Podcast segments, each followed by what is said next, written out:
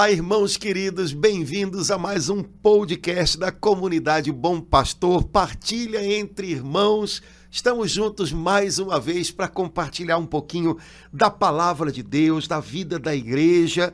E estamos juntos, nós aqui, você aí, somos uma família. E que bom a gente poder ter esse tempo para parar um pouquinho e mergulhar nas coisas do alto, nas coisas de Deus. Laura Beatriz, minha irmã, tudo beleza? Tudo caminhando? Tudo na força da Páscoa. Que bom que a gente ainda está em Páscoa. Exato, estamos ainda. E estamos numa semana especial. Daqui a 2 dias começa a novena de Pentecostes, Padre Antônio. É verdade. Sabe que é a única novena que foi instituída pelo próprio Jesus, né? Jesus ordenou aos apóstolos: permaneçam em Jerusalém até que venha sobre vocês a força do alto. E eles obedeceram. E enquanto permaneciam, oravam. Então, esses 9 dias entre a ascensão do Senhor e o Pentecostes, é a primeira novena e a única que tem, assim, o selo de qualidade, né, do próprio Salvador, que a instituiu. E a igreja repete essa novena a cada ano como uma oportunidade a mais para que a gente possa se reunir em oração, para que a gente possa buscar o Espírito de Deus e a sua direção. Lembrando que lá no finalzinho do século XIX, início do século XX, o Papa Leão XIII escreveu uma carta a todos os bispos e fiéis católicos, encorajando-os a cultivar a novena de Pentecostes como um momento assim especial do ano. E ele fez isso pela inspiração da bem-aventurada Helena Guerra, né, uma mulher de Deus que escreveu ao Papa. Algumas cartas, né? Renovando, né, a novena de Pentecostes e dando muitas indulgências a quem a realizasse, ele escreveu a pedido dela, né, sob inspiração dela e de mais algumas pessoas que na mesma época estavam sendo inspiradas pelo Senhor. E então é uma carta muito bonita na qual ele lembra a gente: olhem, precisamos voltar ao cenáculo. Ai, que lindo, Padre. O Papa Francisco nos lembra tanto que nós devemos ser uma igreja em saída. A igreja do dia de Pentecostes foi uma igreja em saída. Uhum. Mas para ser uma igreja em saída, primeiro foi uma igreja em entrada, né? Ou seja, uma igreja que no cenáculo foi capacitada pelo Espírito de Deus, buscou a direção do Espírito de Deus. Então, esse movimento, né, para dentro, para fora, ele é um movimento conjunto, né? Uma coisa sem a outra não funciona. Uma igreja que só entra para o cenáculo e depois não vai, seria uma coisa esquisita. Uma igreja que vive saindo, mas que não retorna ao cenáculo para ali se alimentar nas fontes do Espírito, poderia se tornar uma igreja do ativismo. Então, fazer esse trabalhinho a nível comunitário, a nível pessoal, me parece que é uma boa coisa. E a novena de Pentecostes pode ajudar muito a gente nisso. Padre Antônio, então, é importante isso, primeira parte do que o senhor falou, porque a igreja tem outras novenas, né, e até trezena, mas ela tem um destaque, uma preponderância sobre todas as outras, porque é bíblica, é a novena, é isso? E se insere no ano litúrgico, que é vamos dizer assim, o cronograma da igreja, né, de uma maneira muito particular, muito especial, né? Você respeita vamos dizer assim, o escandir do tempo da liturgia, celebrando a novena de Pentecostes, né? Algumas outras novenas, elas às vezes até escapolem um pouquinho da vivência da liturgia, porque às vezes nós estamos celebrando a Páscoa e alguém faz uma novena que ao invés de inserir você no tempo pascal, te faz voltar para a Quaresma. Enfim, acontecem essas coisas, né? Então, nada impeditivo, mas a novena de Pentecostes, ela se insere no ano litúrgico como uma luva, né? Porque ela, na verdade, ela é uma forma de devoção que brota da vivência da liturgia da igreja e que vai ajudar a gente a viver melhor a celebração da solenidade de Pentecostes. Então, ela encaixa muito bem com o tempo litúrgico. E isso, a Igreja tem lembrado isso para a gente, né? Que as nossas devoções, que são essas orações mais pessoais ou mais particulares, que a gente pode fazer ou individualmente ou mesmo em grupo, mas que não assumem uma forma litúrgica, as nossas devoções, elas têm que se entrelaçar bem com a vivência da liturgia da Igreja, para que elas possam nos ajudar a vivenciar melhor a liturgia, para que elas sejam um transbordamento da liturgia e a nossa vida espiritual tenha um caráter de unidade. Uhum. Né? Uma vida espiritual que vai amadurecendo é uma vida espiritual que vai se simplificando e vai assumindo um caráter de unidade. Então, me parece que a novena de Pentecostes, ela faz isso muito bem. Então, fica aí a nossa sugestão de que a gente possa cultivar essa novena nesse ano de um jeito bem legal. Beata Helena Guerra, rogai por nós. Uau! Está quase sendo canonizada, né? Está quase. O dia dela... Que dia hoje, Laura? Eu nem sei. Mas o dia dela, o dia litúrgico dela é 23 de maio. Então estamos também perto já também, né? Daqui a pouquinho. Esse ano vai cair na novena de Pentecostes. Que coisa! Então, que beleza, Padre Antônio. Padre Antônio, então esse livro maravilhoso que a gente está lendo, que nos prepara, que nos ajuda, tem tudo a ver com isso que o senhor está falando. Exato, Atos dos Apóstolos, ainda estamos no capítulo 3, mas acho que vale a pena a gente parar um pouquinho com atenção sobre ele, porque Atos dos Apóstolos é modelo para a Igreja sempre, né? Algumas pessoas têm algumas impressões um pouquinho deturpadas a respeito do que se lê, do que se conhece, se encontra na Sagrada Escritura, como se a Escritura falasse de tempos que ficaram para trás, né? Coisas que não voltam mais, coisas que foram para uma época e não são mais. Quando, na verdade, se você der uma olhadinha atenta ao Novo Testamento, não só no livro de Atos, mas em várias passagens dos Evangelhos, a Escritura nos dá a impressão de que ela é um modelo permanente. Então, ela não é um auge que ficou para trás. Ela é um ideal que a gente deve buscar sempre. O próprio Jesus disse, né? Aquele que crê em mim fará obras ainda maiores do que aquelas que eu faço. A impressão que eu tenho quando eu ouço essa passagem é que Jesus está dizendo, olha, não vejam tudo o que está acontecendo agora como um limite que vocês nunca mais vão alcançar. Vejam como uma inspiração e um ideal que vocês devem buscar sempre. Então me parece que o livro de Atos desenha bem isso para a gente, né? A Igreja de Atos não é um ideal passado, né? Um elo perdido, né? A Igreja de Atos é inspiração para a gente hoje. Claro que com formas históricas distintas, a Igreja caminhou já 2000 anos, estamos vivendo desafios que os apóstolos não experimentaram, né? Mas o que eles viveram, o modo como eles corresponderam àquilo que Deus confiou a eles, tudo isso é inspiração para a gente. Então, olhemos para eles.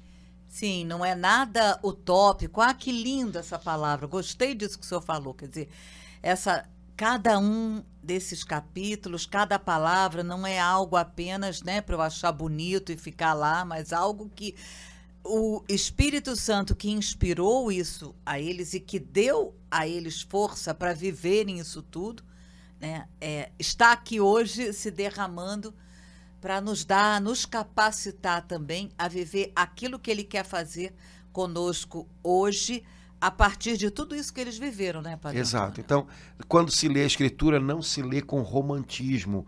Ah, eu queria ter vivido naquele tempo. Isso tudo pode ser muito aparentemente piedoso, mas eu não percebo que construa uma vivência legal para a gente. Não, o tempo que Deus nos deu é esse, né? Como diz o Salmo, que tantas vezes na Páscoa a gente repete, esse é o dia que o Senhor fez para nós, né? Então, nesse tempo nosso, cheio de desafios, cheio de problemas, mas também cheio de oportunidades, o mesmo Espírito Santo que sempre conduz a Igreja deseja se manifestar através de todos nós. Então, correspondamos a ele, como os apóstolos fizeram no seu tempo, e as coisas vão caminhar bem, né? Então, sem romantismos, porque esses romantismos em nada correspondem ao realismo da vida cristã, né? Ao realismo da espiritualidade cristã, dos desafios que a vida cristã tem. Então, pé no chão. Então, com Atos dos Apóstolos diante dos olhos e os pés no chão, vamos dar uma olhadinha de novo na Sagrada Escritura. Eu acho, Laura, que a gente pode dar uma olhadinha hoje nos capítulos 3 e 4, tá, porque eles são capítulos que eles se têm uma unidade, né? Eles se completam, né? Eles começam com um milagre. O capítulo 3 e 4, esses dois capítulos se iniciam com um milagre e terminam com uma nova descrição da comunidade cristã em Jerusalém.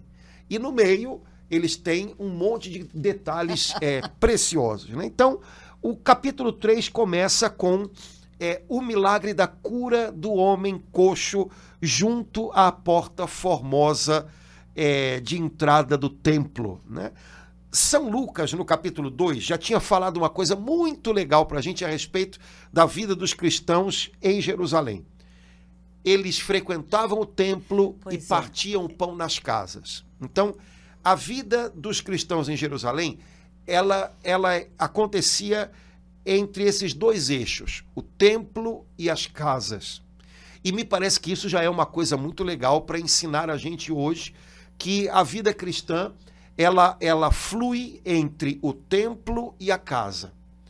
O templo é o lugar da reunião de todos, além das fronteiras, além dos limites da família nuclear. Fazemos parte de algo maior. Mas as casas são o lugar onde a gente, no dia a dia, exercita aquilo que a gente buscou no templo, aquilo que a gente aprendeu no templo. E é interessante que, quando o livro de Atos diz eles partiam o pão nas casas, a gente sabe que no livro de Atos, partir o pão é uma senha para falar da Eucaristia. Então, vou resumir o que eu entendo dessa expressão que pode dizer algo para a gente no dia de hoje. Já que hoje nós partimos o pão, celebramos a Eucaristia no templo, normalmente, né? Eu acho que São Lucas está dizendo assim, havia alimento espiritual para as pessoas em casa. Então, elas eram alimentadas espiritualmente no templo e em casa. Então, quando a gente tem alimento espiritual no templo, mas não tem em casa, falta algo importante na vida cristã. Então, o Papa São João Paulo II lembrou tanto para a gente que a nossa casa, a nossa família é uma igreja doméstica. Então, precisamos fazer com que ela seja aquilo que ela é, né? Se falta alimento espiritual para os filhos em casa, o templo, a comunidade paroquial, a igreja, não vai dar conta de suprir isso, né? Porque há coisas que a gente não substitui simplesmente. Se não há alimento espiritual para um casal em casa, se eles não buscam o Senhor juntos, se eles não têm uma experiência com Deus juntos, fica uma lacuna ali. Então, tentar guardar isso, né? Minha casa é uma igreja doméstica e é preciso que seja servido o alimento de Deus, o pão vivo descido do céu, que é Cristo, também na minha casa. Então, pedir ao Espírito Santo criatividade para que a gente possa fazer isso. E isso que o senhor está falando, assim, de uma forma mais intensa ainda, quando se trata de um lar com criança, né, Padre Antônio? Sem dúvida. A formação das crianças na fé passa em muito pelo que elas experimentam em casa, né? O primeiro catequista da criança é o pai, é a mãe, ou então a primeira ausência de catequese da criança é a ausência do pai e da mãe, né? E as tias da catequese não substituem isso, o padre não substitui isso, né? Existem coisas que a gente aprende não porque alguém falou para a gente, mas porque a gente viu. Então, quando a gente vê, por exemplo, os pais da gente rezando, isso vale mais do que 10 mil palestras para uma criança, né? Então, esse lugar é insubstituível. E, ao mesmo tempo, quando ele é deixado vazio, alguma outra coisa preenche esse vazio. coisas que a gente sabe que nem sempre são muito legais, né? Então, os cristãos em Jerusalém frequentavam o templo, partiam o pão nas casas. Ou seja, eles tinham alimento espiritual no templo, que é o lugar onde a gente extrapola um pouco o ambiente familiar da gente. Nós participamos, nós fazemos parte de uma outra família ainda maior, que a carta aos Efésios diz que é a família de Deus. Uhum. E a gente não pode deixar de experimentar isso, isso é muito precioso. Mas a nossa família ali natural, nuclear, ela é um lugar, o primeiro lugar onde a gente exercita o que a gente aprende no templo. E, ao mesmo tempo, é um lugar onde a gente se alimenta também daquilo que o Senhor nos dá. Então, não perder essas duas dimensões, fazer com que elas trabalhem juntas. Esse é um grande segredo. Padre Antônio, eu já li tantas vezes, nunca me chamou a atenção o versículo 1 do capítulo 3. Atos 3, capítulo 1. Pedro e João iam subindo ao templo para rezar a hora nona. Aproveitando isso que o senhor falou do templo. Nunca tinha me tocado. Me toca, claro, a cura do coxo, mas tão poucos dias depois de Pentecostes, eles já tinham isso no coração, essa prática, esse hábito. Eles foram subindo ao templo. A hora nona é 3 da tarde. Mas isso já era uma prática anterior. No templo havia orações e sacrifícios. De hora em hora. Em determinados horários. Havia sacrifício no começo do dia e no final do dia. E havia horários de oração. Inclusive, que normalmente correspondiam ao que a gente hoje celebra na liturgia das horas, que é a oração diária da igreja. A igreja trouxe para a liturgia. Então, isso é anterior ao dia de Pentecostes. Já era assim antes. Eles não deixaram de vivenciar isso, né? Eles continuaram vivenciando o tempo de oração, o ritmo de oração que havia em Jerusalém. Por causa do templo. Inclusive às 3 da tarde, no meio da tarde. Havia horários de oração que batem mais ou menos com os horários que a gente tem até hoje. Uhum. 12:00, 3 da tarde, 9 da manhã. Né? E sacrifícios no começo do dia e no final do dia. Né? Então eles continuavam vivendo o ritmo de oração, que era o ritmo de oração do seu povo. Né, do povo judeu, do povo de Israel, no templo em Jerusalém, lembrando bem disso, né? Os judeus só tinham um templo em Jerusalém, então estar em Jerusalém era ter a chance de poder participar no templo mais vezes, era a chance de poder, como dizem tantos salmos, né? Visitar o santuário do Senhor e contemplar, desfrutar da sua presença. Isso para os judeus era fundamental, né?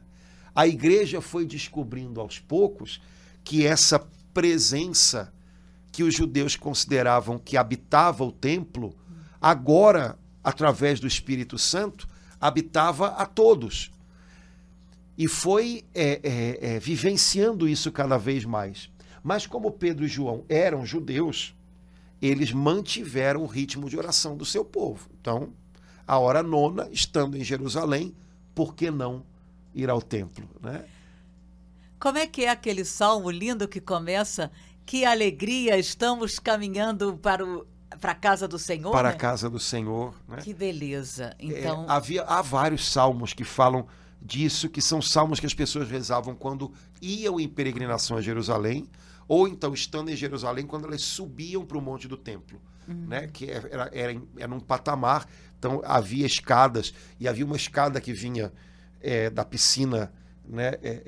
De Siloé, que né? era bem grande, cortava praticamente todo um pedaço da cidade. Então, quando as pessoas subiam aquelas escadas, indo ao templo, elas iam muitas vezes rezando esses salmos. Então, são salmos, como a gente fala, de subida, ou de subida até Jerusalém, para quem vinha em peregrinação, ou de subida até o templo, para quem já estava em Jerusalém. Que é o verbo que está aqui, né? Iam subindo ao templo. Subindo ao templo, pois é. Porque para ir ao templo sempre se subia. Né? Vamos dizer assim, é óbvio que isso era proposital, né? Você tinha que subir escadas para chegar no templo. Você tinha que subir, né? Eles se comovem ao se deparar com eles estavam indo para orar e tinha uma hora para começar, certamente, né?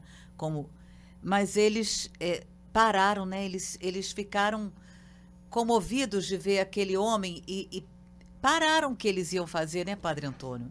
Na verdade, esse homem ele ficava junto a uma das portas de entrada do templo pedindo esmolas, né? Era o que ele podia fazer, ele não tinha condições de trabalho, né? Uhum. Lembrando que naquele tempo qualquer limitação física significava uma limitação de trabalho. Que tipo de trabalho? Na agricultura, ou então com animais, ou então, enfim. Então, trabalho braçal normalmente, né? Que exigia força, por exemplo, nas pernas, ele não tinha, né? Então ele pedia esmolas. Então a Bíblia diz que quando ele viu Pedro e João entrando no templo, ele também pediu a eles uma esmola. Ou seja, era o ganha-pão dele, né? E aqueles dois homens subindo eram mais alguém. Então, ele fez o que ele fazia sempre, né? Pediu esmola, pediu alguma coisinha para eles, né? Só que eles não tinham uma coisinha. Aliás, de fato, eles não tinham, né? Porque eles próprios dizem que não tinham dinheiro. Mas eles tinham outra coisa, né? Lá no versículo 4, eu acho... bonito esse pedaço. Lindo, né? Padre. Pedro fitou nele os olhos. E também João, né? Ou seja, Pedro parou, porque a gente pode dar esmola sem sequer parar, né? A gente pode dar esmola sem olhar para quem a gente está dando a esmola.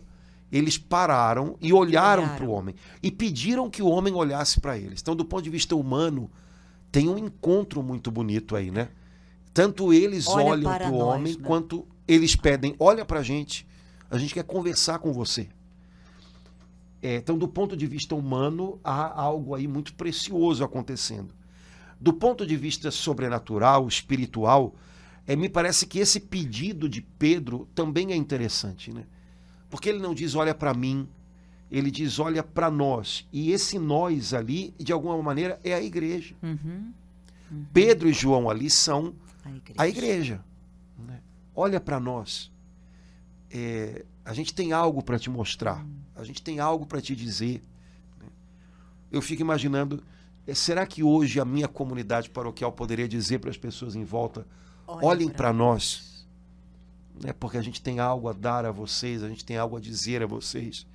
E se as pessoas olharem, o que elas vão ver? Né?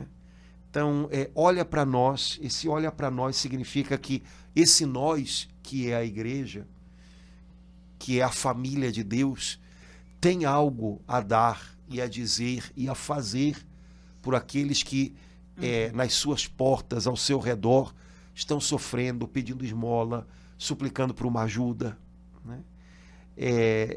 E aí é interessante porque no versículo 5 se diz, ele olhou com atenção, pensando, esperando receber alguma coisa boa, né? Afinal, pararam, olharam, pediram, olha pra gente. Bom, ele pensou, hoje essa esmola vai ser gorda. Os outros não fizessem isso. Não, essa esmola vai ser boa, né?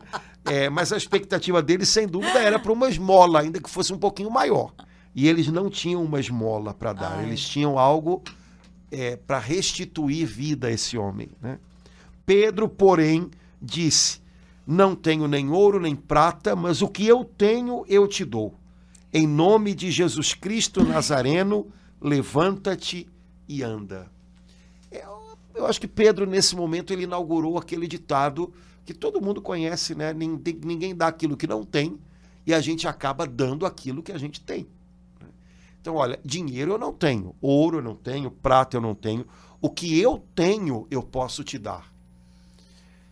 Pedro tinha a unção do Espírito Santo, Pedro tinha um poderoso dom de fé, Pedro tinha o nome de Jesus, Pedro tinha compaixão por aquele paralítico, isso tudo ele tinha. E isso ele podia dar.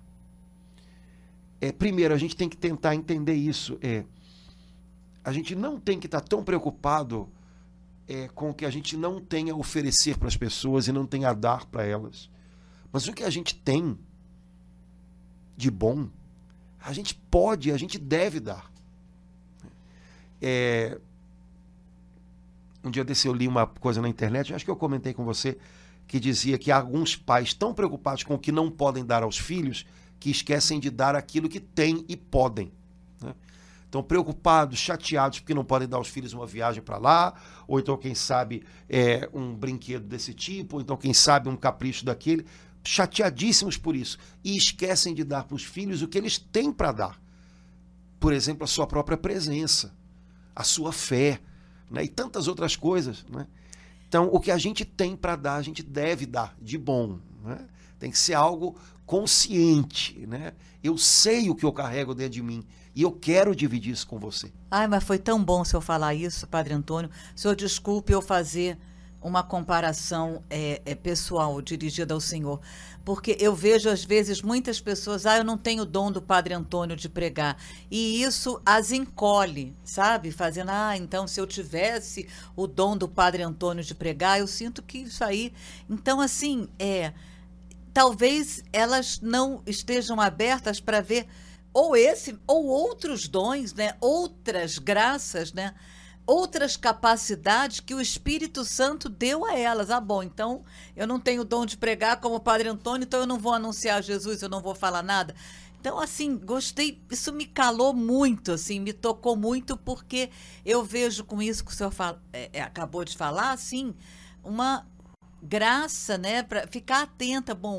Tá, tudo bem, eu, Laura, não tenho o dom de cantar como a Olívia, ou a Maria poder, mas realmente não tenho, eu vi cantar uma penitência, mas vamos lá, Espírito Santo, eu não tenho dom de cantar, mas que dom que o senhor me deu. Então, assim, foi muito bom, eu acho que para parar com essa coisa, né, eu não sei, pregar como A, como B, então eu não vou falar nada, eu não vou anunciar Jesus.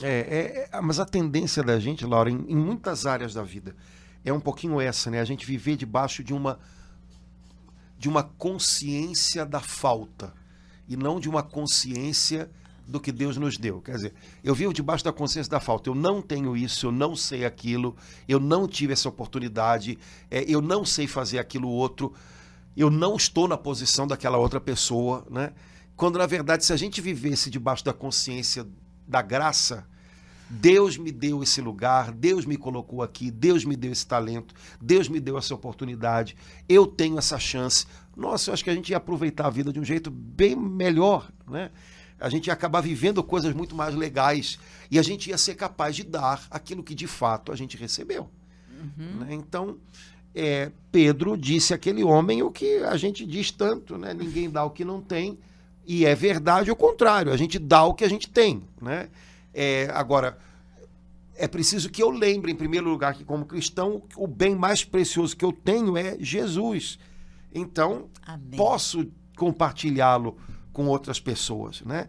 E aí, Pedro deu uma ordem ao homem, né? Em nome de Jesus Cristo, levanta-te e anda. Aí o segredo é o nome de Jesus Cristo, né? Porque se fosse outra coisa, ia ser um fiasco. E aí, tomando o homem pela mão direita, levantou. É legal isso, né? Porque Pedro tinha fé, mas ele não sabia se o homem tinha. Então, em nome de Jesus Cristo, levanta e anda. Inclusive, me dá a tua mão aqui, te ajudo, né? Nossa. E aí, com a ajuda de Pedro, né? Dando a ele a mão, o homem se pôs de pé, e os tornozelos se lhe firmaram, ou seja, ele se colocou de pé sobre as suas próprias pernas, né? Então, num primeiro momento, ele precisou da ajuda de Pedro, e depois ele pôde ficar de pé sobre as suas próprias pernas. É um pouquinho a dinâmica de todos nós, né? Quando as pessoas estão começando um caminho com Deus, muitas vezes elas precisam contar com a força da gente, né? E ali a gente vai dar a mão para elas e segurá-las um pouco por um tempo, né? E se for preciso até levá-las no colo, mas depois de um tempo é preciso que a gente aposte que as pessoas são capazes de caminhar sobre os próprios pés. E aí, primeiro, a gente tem que estar disposto a caminhar sobre os pés da gente. Se durante algum momento alguém nos levou no colo, alguém segurou a gente na mão, e depois a gente tem que apostar, tem que confiar que as pessoas vão ser capazes de fazer isso também. Me parece que isso é um dos grandes desafios da gente como comunidade, como igreja, né? Saber o tempo de segurar uma pessoa pela mão, porque ela sozinha não consegue ficar de pé, uhum, e saber o tempo de ajudá-la a entender que ela pode caminhar agora, porque ela tem força nos pés. Ela já está um pouco mais madura para fazer um caminho dela com Deus. Ela não precisa fazer perdurar dependências que às vezes não vão ser boas, porque alguns tipos de ajuda, quando demoram mais do que é necessário, viram dependências, e dependências emocionais, e dependências que causam insegurança. Se fulano não estiver aqui, eu não vou conseguir nunca, e por aí vai, né? Então, ter esse timing, né? Entre até onde eu preciso dar uma ajuda e a partir de onde eu estou causando uma dependência. Em várias áreas da nossa vida, isso é difícil de pescar, mas é uma coisa importante da gente sentir, né? Pedro deu a mão para aquele homem até o momento em que os tornozelos se lhe firmaram. Quando isso aconteceu, o próprio homem deu um pulo e começou a andar. Beleza. Então, me parece que é uma pedagogia, né, da vida cristã que a gente está vendo aqui. Não é só um milagre imediato. A gente está vendo aqui também como é que é o início de um caminho cristão e como é que esse caminho deve prosseguir a partir de um determinado momento, né? Eu nem sei se, às vezes, a gente prefere continuar, né, se deixando, segurando na mão, né, é mais cômodo do que firmar nos próprios pés. Tem alguém que, que bom, tem alguém que ora por mim, tem alguém que segura na minha mão. Eu acho, é cômodo, né? Até a hora que você... É um passo na fé, né? É como o salmo que a igreja nos dá na liturgia das horas, em laudes, toda sexta-feira, né? É preciso que a gente possa pedir ao Espírito Santo para não dar um espírito de decisão. Ele tomou essa decisão. Sim, ele foi ajudado, levantado, mas a gente vê que pelo fato dele sair pulando, ele ficou tão feliz, ele tomou essa decisão. Acho que falta às vezes na gente esse espírito de decisão, né, Padre Antônio?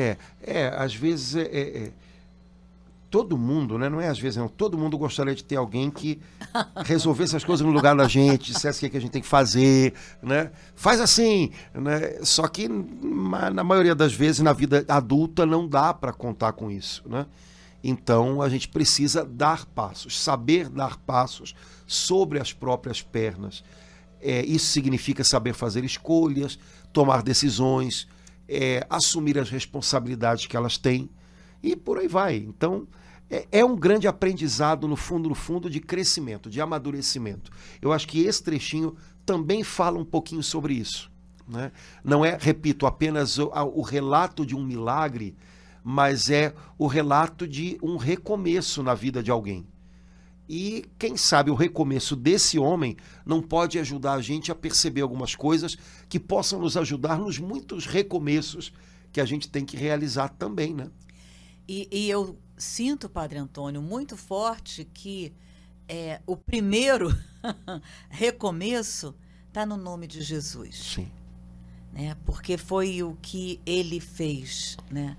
E eu sinto e percebo que isso às vezes é deixado de lado, a gente passa para o número 2, 3, mas o primeiro passo é o nome de Jesus. A gente aprende isso quando a gente, na renovação carismática, né, Padre Antônio, que a primeira oração, a oração mais poderosa, é pelo nome de Jesus, como Pedro fez aqui, né?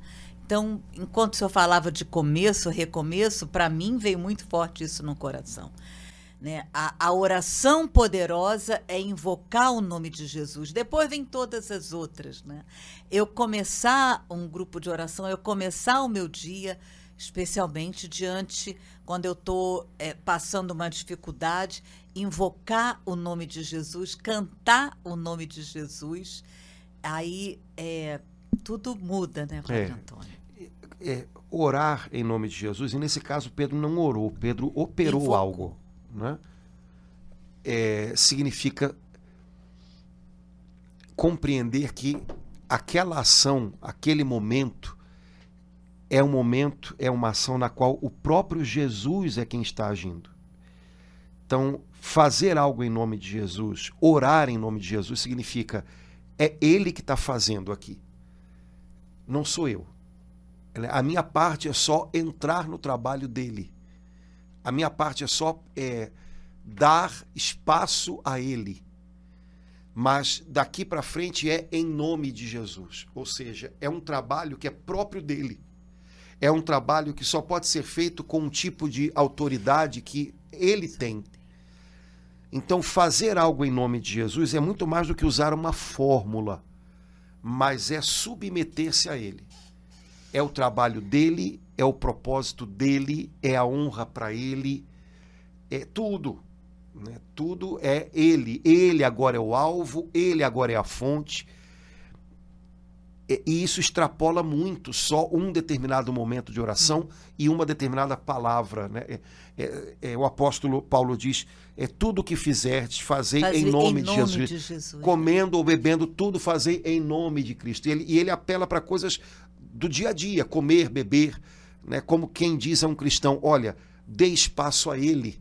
Sua tarefa não é ser a fonte das obras, das operações, sua tarefa é ser um canal no qual flua tudo que possa ter nele a sua fonte, certo? Então, existe um segredo nesse em nome de Jesus que eu acho que a gente precisa explorar mais em algum momento. Depois a gente faz umas lives sobre em nome de Jesus, não sobre o nome de Jesus, mas sobre em nome de Jesus.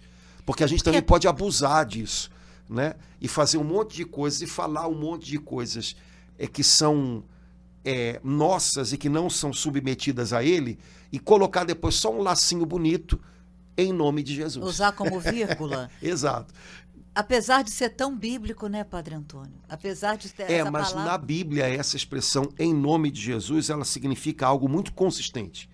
No dia a dia, como às vezes a gente até vê as pessoas fazerem troça. De uma forma... né? Ei, não, Jesus! Né? Isso pode, a gente pode... vulgarizar? Vulgarizar essas coisas significa imunizar as pessoas ao poder que elas têm. Então, quando você abusa dessa expressão, em nome de Jesus, até brincando com ela, é como se você estivesse colocando uma vacina nas pessoas para que elas não reconheçam a grandeza que essa expressão esconde. Por isso, um dos mandamentos de Deus é não tomar o nome do Senhor em vão. Porque o nome de Deus dito em vão, na boca de quem faz isso, é uma vacina inoculada nas pessoas, gerando nelas o, vamos dizer assim, o bloqueio da irreverência. Então elas, de repente, estão cercadas de coisas santas, estão ouvindo coisas santas, como se santas não fossem. Por isso, Padre Antônio, que a gente vê pessoas da mídia, artistas, né, que não são cristãos, né, alguns até que se colocam contra, não digo contra Jesus, mas contra a igreja, usando essa expressão, né, Padre Antônio? Assim, de uma forma tola, jocosa. Né? Porque, no fundo... Porque vem cristãos... Né? Exato, né? Abusando disso, né? Então, eu acho que essa expressão, em nome de Jesus, a gente podia trabalhá-la mais um pouquinho lá na frente, porque ela é muito importante, e ela significa um monte de consequências para a vida da gente. Né? Fazer algo, como Pedro fez aqui, em nome de Jesus, significa fazer algo do modo de Jesus. Permitir que Jesus faça algo, continue fazendo algo que só Ele propriamente pode fazer. Pedro, em seu próprio nome, não poderia jamais dar força aos pés de um paralítico. Então, é o próprio Jesus continuando a agir através de Pedro. No fundo, isso é a vida cristã. Né? Ele continua agindo em nós e através de nós. Já não sou eu quem vivo, é Cristo que vive em mim. Já não sou eu quem faço, é Cristo que faz através de mim.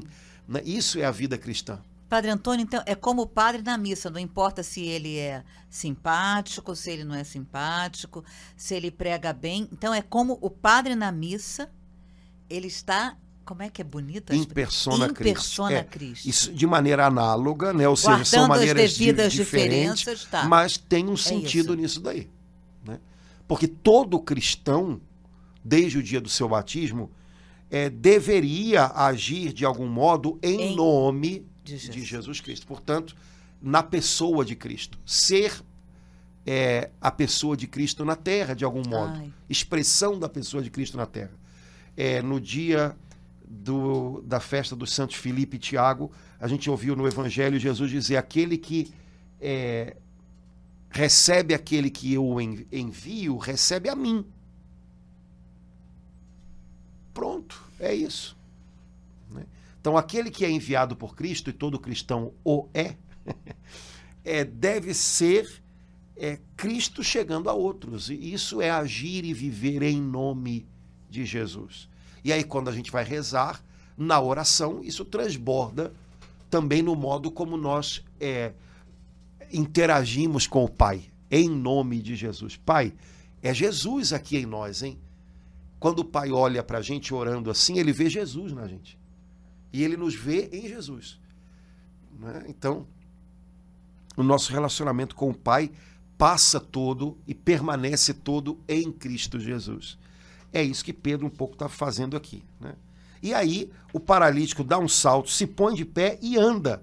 E entra com Pedro... Caminha, salta e pula. Pois e é. Entra com Pedro e João no templo, caminhando, saltando e louvando. Imagino que loucura. Ver as pessoas vendo aquele moço lá, paralítico, e de repente olham para trás e veem ele entrando. Nossa, Padre Antônio. Caminhando, saltando e louvando a Deus. Três coisas boas de fazer. Obviamente deve ter aparecido alguém ali do lado, não pode fazer isso aqui não, né? Ai. Sempre tem um chato, né? Mas caminhar é ótima coisa. Dizem que a gente deve caminhar, né, para gastar as nossas gordurinhas. Nem que seja na esteira. Exato. Saltar é ótimo, né? Quando tem festa junina, alguma festa assim para as crianças lá na igreja, a gente compra, né? Aluga aquelas camas elásticas, né? Quando as crianças vão embora, vai todo mundo embora e lá vou eu, né? Pular na cama elástica. É bom demais. Não tem ninguém perto. Lá vou eu pra cama elástica. É bom demais. E louvar a Deus, então, nem se fala, né? Então, caminhando, saltando e louvando a Deus. E todo o povo o viu andar e louvar a Deus. Todo o povo o viu. Ele não andou e louvou a Deus em segredo. Ele louvou a Deus, as pessoas puderam ver. Né? E logo juntou gente. Juntou gente. O resto do capítulo 3, bom, Pedro, quando via juntar a gente, entendia que era uma ótima oportunidade de falar de Jesus. Padre Antônio, só um minuto antes do senhor entrar, que é importante... A expressão de gratidão dele é muito comovente, desse moço, né, Padre Antônio? Assim, a gente vê a alegria dele, sim, claro, a alegria de estar, mas eu vejo como uma expressão de gratidão e sinto assim, né, nossa, cada vez que Deus opera, e todo dia ele está operando maravilhas, a gente pulasse, cantasse, louvando a Deus, nossa, ia ser bom demais. E bonito também que ele também, a expressão de gratidão, que ele queria ficar perto de Pedro e João. Pois é, Padre Antônio. Né? Quando Jesus liberta aquele homem do país dos Gerazenos que estava possesso, né? A Bíblia diz a mesma coisa, né? As pessoas iam ver Jesus e encontravam do lado dele o homem aquele arrumadinho, né? E ele queria ir com Jesus, então também isso é gratidão, né? E aí Pedro então começa a anunciar Jesus e Laura, olha que coisa legal. No versículo 19 do capítulo 3, vê se você reconhece isso daqui. Pedro fala de Jesus, fala que ele foi crucificado e diz: arrependei-vos, portanto, e convertei-vos para que sejam apagados os vossos pecados e virão assim, da parte do Senhor, os tempos de refrigério. E ele enviará aquele que vos é destinado, Cristo Jesus. Mas eu não sei se você percebeu que a pregação de Pedro é a mesma do dia de Pentecostes. Ele fala de Jesus e mostra para as pessoas que a nossa resposta a Jesus, ao que Jesus fez por nós, é: arrependei-vos, convertei-vos. E aqui ele diz uma coisa linda, e vai se inaugurar para vocês um tempo de refrigério. É porque sem isso, o tempo de refrigério não vem, né, Padre? Não vem. Sem arrependimento. Não vem. Não vem descanso para o coração da gente. O coração da gente continua inquieto, angustiado, se debatendo. Mas quando a gente se arrepende, quando a gente olha para dentro e diz, Senhor, tem misericórdia de mim. Eu preciso tanto de ti, me ajuda a voltar onde eu caí e começar de novo. Aí o coração da gente descansa. Vem um tempo de paz para a nossa alma. É como se o arrependimento fizesse a gente parar de brigar com Deus. E quando a gente entra em paz com Deus, o nosso coração se aquieta e vem um tempo novo. Né? Padre Antônio, então assim, até como que o inimigo das nossas vidas, ele tenta, enquanto o senhor falava assim, eu fui percebendo, o fato de eu ter correndo o dia inteiro, é como se, aí estou tão cansada, vou dormir numa hora, ai meu Deus, que horrível, a gente não tem tempo de se arrepender, né? Não para um minuto, porque para eu me arrepender, o arrependimento não é algo assim, Pedro falou isso, mas o arrependimento exige pelo menos um tempo de parada para eu ficar diante. Como é que eu vou me arrepender se eu não paro? Arrepender de quê? Sim. Então, assim, a não ser que eu tenha, né, alguma coisa grave, mas então eu preciso parar um pouquinho para me arrepender, né, Padre Antônio? Esse arrependimento que, no fundo, deve ser constante, né? É voltar para Deus, voltar sempre, Deus. Voltar para Deus. O risco que a gente tem de se perder de Deus quando a gente faz isso é muito grande. Uhum. Então, é preciso voltar para Ele. Senhor, eu sou dependente de Ti. Senhor, faz a Tua obra em mim. Não deixa eu ficar entregue às minhas próprias mãos. Né? Quando a gente está entregue às mãos da gente, nossa... Chega uma hora que nem a gente já se aguenta, né? Então, vem meu socorro, né? Arrependimento é o cultivar desse coração quebrantado diante de Deus. Eu preciso de ti, Senhor. Durante muito tempo, né? E hoje essa prática ela é revitalizada em muitos lugares, por muitas pessoas. Os antigos monges, né, do deserto, eles cultivavam essa oração do coração, que às vezes era uma única frase, repetida muitas vezes, Jesus, Filho do Deus vivo, tem piedade de mim, pecador. Né? E eles repetiam isso, às vezes, o dia inteiro, ao ponto de se tornar um fundo musical da própria alma, sabe? O ritmo da respiração. Jesus, Filho de Deus, tem piedade de mim, pecador. Hoje em dia, muita gente tem retomado essa prática, né, de uma oração que vai se tornando o compasso, né, do interior da gente. A gente precisa tanto de ritmo, a nossa vida é tão desritimada, sempre parece que a gente está sendo atropelado pela vida, né? E quando você cria esse ritmo de oração, isso às vezes faz tão bem, né? Mas é um ritmo de arrependimento. Jesus, Filho de Davi, tem piedade de mim, pecador. É um voltar para ele todo o tempo, todo o tempo. Eu dependo de ti, Senhor. Então, Pedro conclama as pessoas ao arrependimento, para que haja refrigério no coração de cada um. E a pregação de Pedro é linda e é simples. E Pedro está pregando para pessoas no templo em Jerusalém. Então ele está pregando para quem? Para judeus. Ele diz para eles, irmãos, sabem tudo aquilo que o Senhor plantou no coração dos nossos pais como uma esperança, pois Jesus realiza todas essas esperanças. Ele cumpriu todas as promessas. Nada da parte de Deus ficou sem cumprimento para nós. Então, abracem Jesus. Ele é a resposta de Deus para nós. E ele falou de um jeito que qualquer judeu compreenderia, sem complicar nada, né? Até porque ele vai citando, né, os profetas, cita Moisés, né? Aí vai em Samuel e depois... Né? Até fala de Abraão, ele vai citando todos os profetas, os patriarcas de Israel, né? Como que dizendo para eles, olha, a gente tem aqui uma esperança que teimosa no nosso coração, que teima em não morrer, porque nós recebemos essa esperança da nossa família, dos nossos pais, dos nossos profetas. Pois então, gente, essa esperança, ela agora encontrou, sabe, o seu, a sua resposta é Jesus. Então, ele apelou à esperança daquelas pessoas. Por isso que o diabo faz de tudo para matar a esperança do coração das pessoas. Porque quando as pessoas perdem a esperança, você vai falar a quê dentro delas? Jesus fala às nossas esperanças. Jesus fala aquilo que dentro da alma da gente teima, sabe, em não desistir.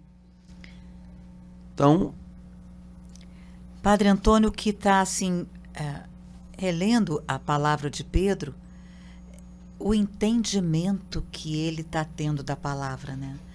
Ele não tinha esse entendimento antes. Ele falava bobagem, falava na hora que tinha que ficar calado, ficava calado na hora. Ele fala da palavra aqui, né? Mais de uma forma, com entendimento, com uma compreensão, traduzindo, né? Samuel, Abraão, Moisés, de uma forma tão que ele não tinha antes, né? Isso aqui é o dom do Espírito Santo do entendimento. Exato. E detalhe, depois lá na frente a gente vai ver que é um dos sinais que fazem com que as pessoas que queriam ali abafar o caso, elas fiquem meio sem saber o que fazer, porque eles sabiam que Pedro era um homem ignorante e jamais de onde é que vem isso? Né? De onde é que está vindo tudo isso? Né? Então, de fato, essa penetração das Sagradas Escrituras, isso é graça de Deus, né? Isso é dom do Espírito Santo, que a gente deve pedir também, né? Senhor, dá-me a graça de penetrar a Tua palavra e encontrar nela Cristo para mim. Cristo para mim. Esse é o segredo para que a gente leia as Escrituras também com fruto no dia a dia, né? Nós não precisamos ler as Escrituras como se tivéssemos que descobrir novidades nelas, ao contrário, né? Tomar cuidado com isso. Nós lemos as Escrituras como filhos da igreja, e a nossa mãe igreja nos alimenta com o sentido próprio das Escrituras, mas precisamos encontrar nas Escrituras Cristo cada dia. Para a nossa vida, Cristo nosso mestre, Cristo nosso alimento, Cristo nossa paz. Pois então, Espírito Santo de Deus, me dá essa penetração das Escrituras para que eu encontre Cristo nelas. Foi o que Pedro fez aqui. Ele encontrou Cristo nas profecias, ele encontrou Cristo nos livros históricos que falam de Samuel, ele encontrou Cristo no princípio de tudo, lá em Abraão, ele encontrou Cristo. Então, esse também deve ser o desejo da gente quando a gente se aproxima da Bíblia. Não uma curiosidade vã, né, mas um desejo de encontrar Jesus Cristo em cada página, em cada palavra. E quando a gente busca, com a ajuda do Espírito Santo, Jesus na Escritura, de repente ele pula assim, diante dos olhos da gente, e a gente se encanta com ele. Então, Senhor, dá-nos esse dom do verdadeiro entendimento da palavra que nos faça encontrar Jesus cada dia nas Sagradas Escrituras, porque no fundo é dele que elas falam todo o tempo. Onde é que está essa palavra que o senhor falou que o povo fica espantado? Ah, tá, logo em seguida. É verdade. Que não tinha como, né, Pedro, falar daquela forma assim, ele, meu Deus, como é que um pescador vai falar? No capítulo 4, no versículo 13, se diz, olha, eles sabiam que aqueles homens eram sem estudo, sem instrução, e se admiravam, né, com tudo aquilo. Agora, coisa bonita, né? Laura, eu acho que a gente tem que parar aqui, porque senão vai ficar muito comprido. Tá, mas tem um negócio muito bonito aí, que ainda no versículo 13 do capítulo 4. Não, me lembra na próxima. Ah, então tá. Para te lembrar, então, 4:13. Isso, me lembra na próxima semana. Para a gente continuar o capítulo 4 de Atos. Beleza? Tá. Irmãos, vamos parando por aqui, senão vocês vão embora e a gente fica falando sozinho aqui. Não pode, viu? Um abração, Deus abençoe. Continuamos em ritmo de Páscoa. Então, amém. A alegria do Senhor seja a nossa força. Amém. Deus abençoe. Até logo, gente. Tchau, amém. Tchau. Tchau, irmãos.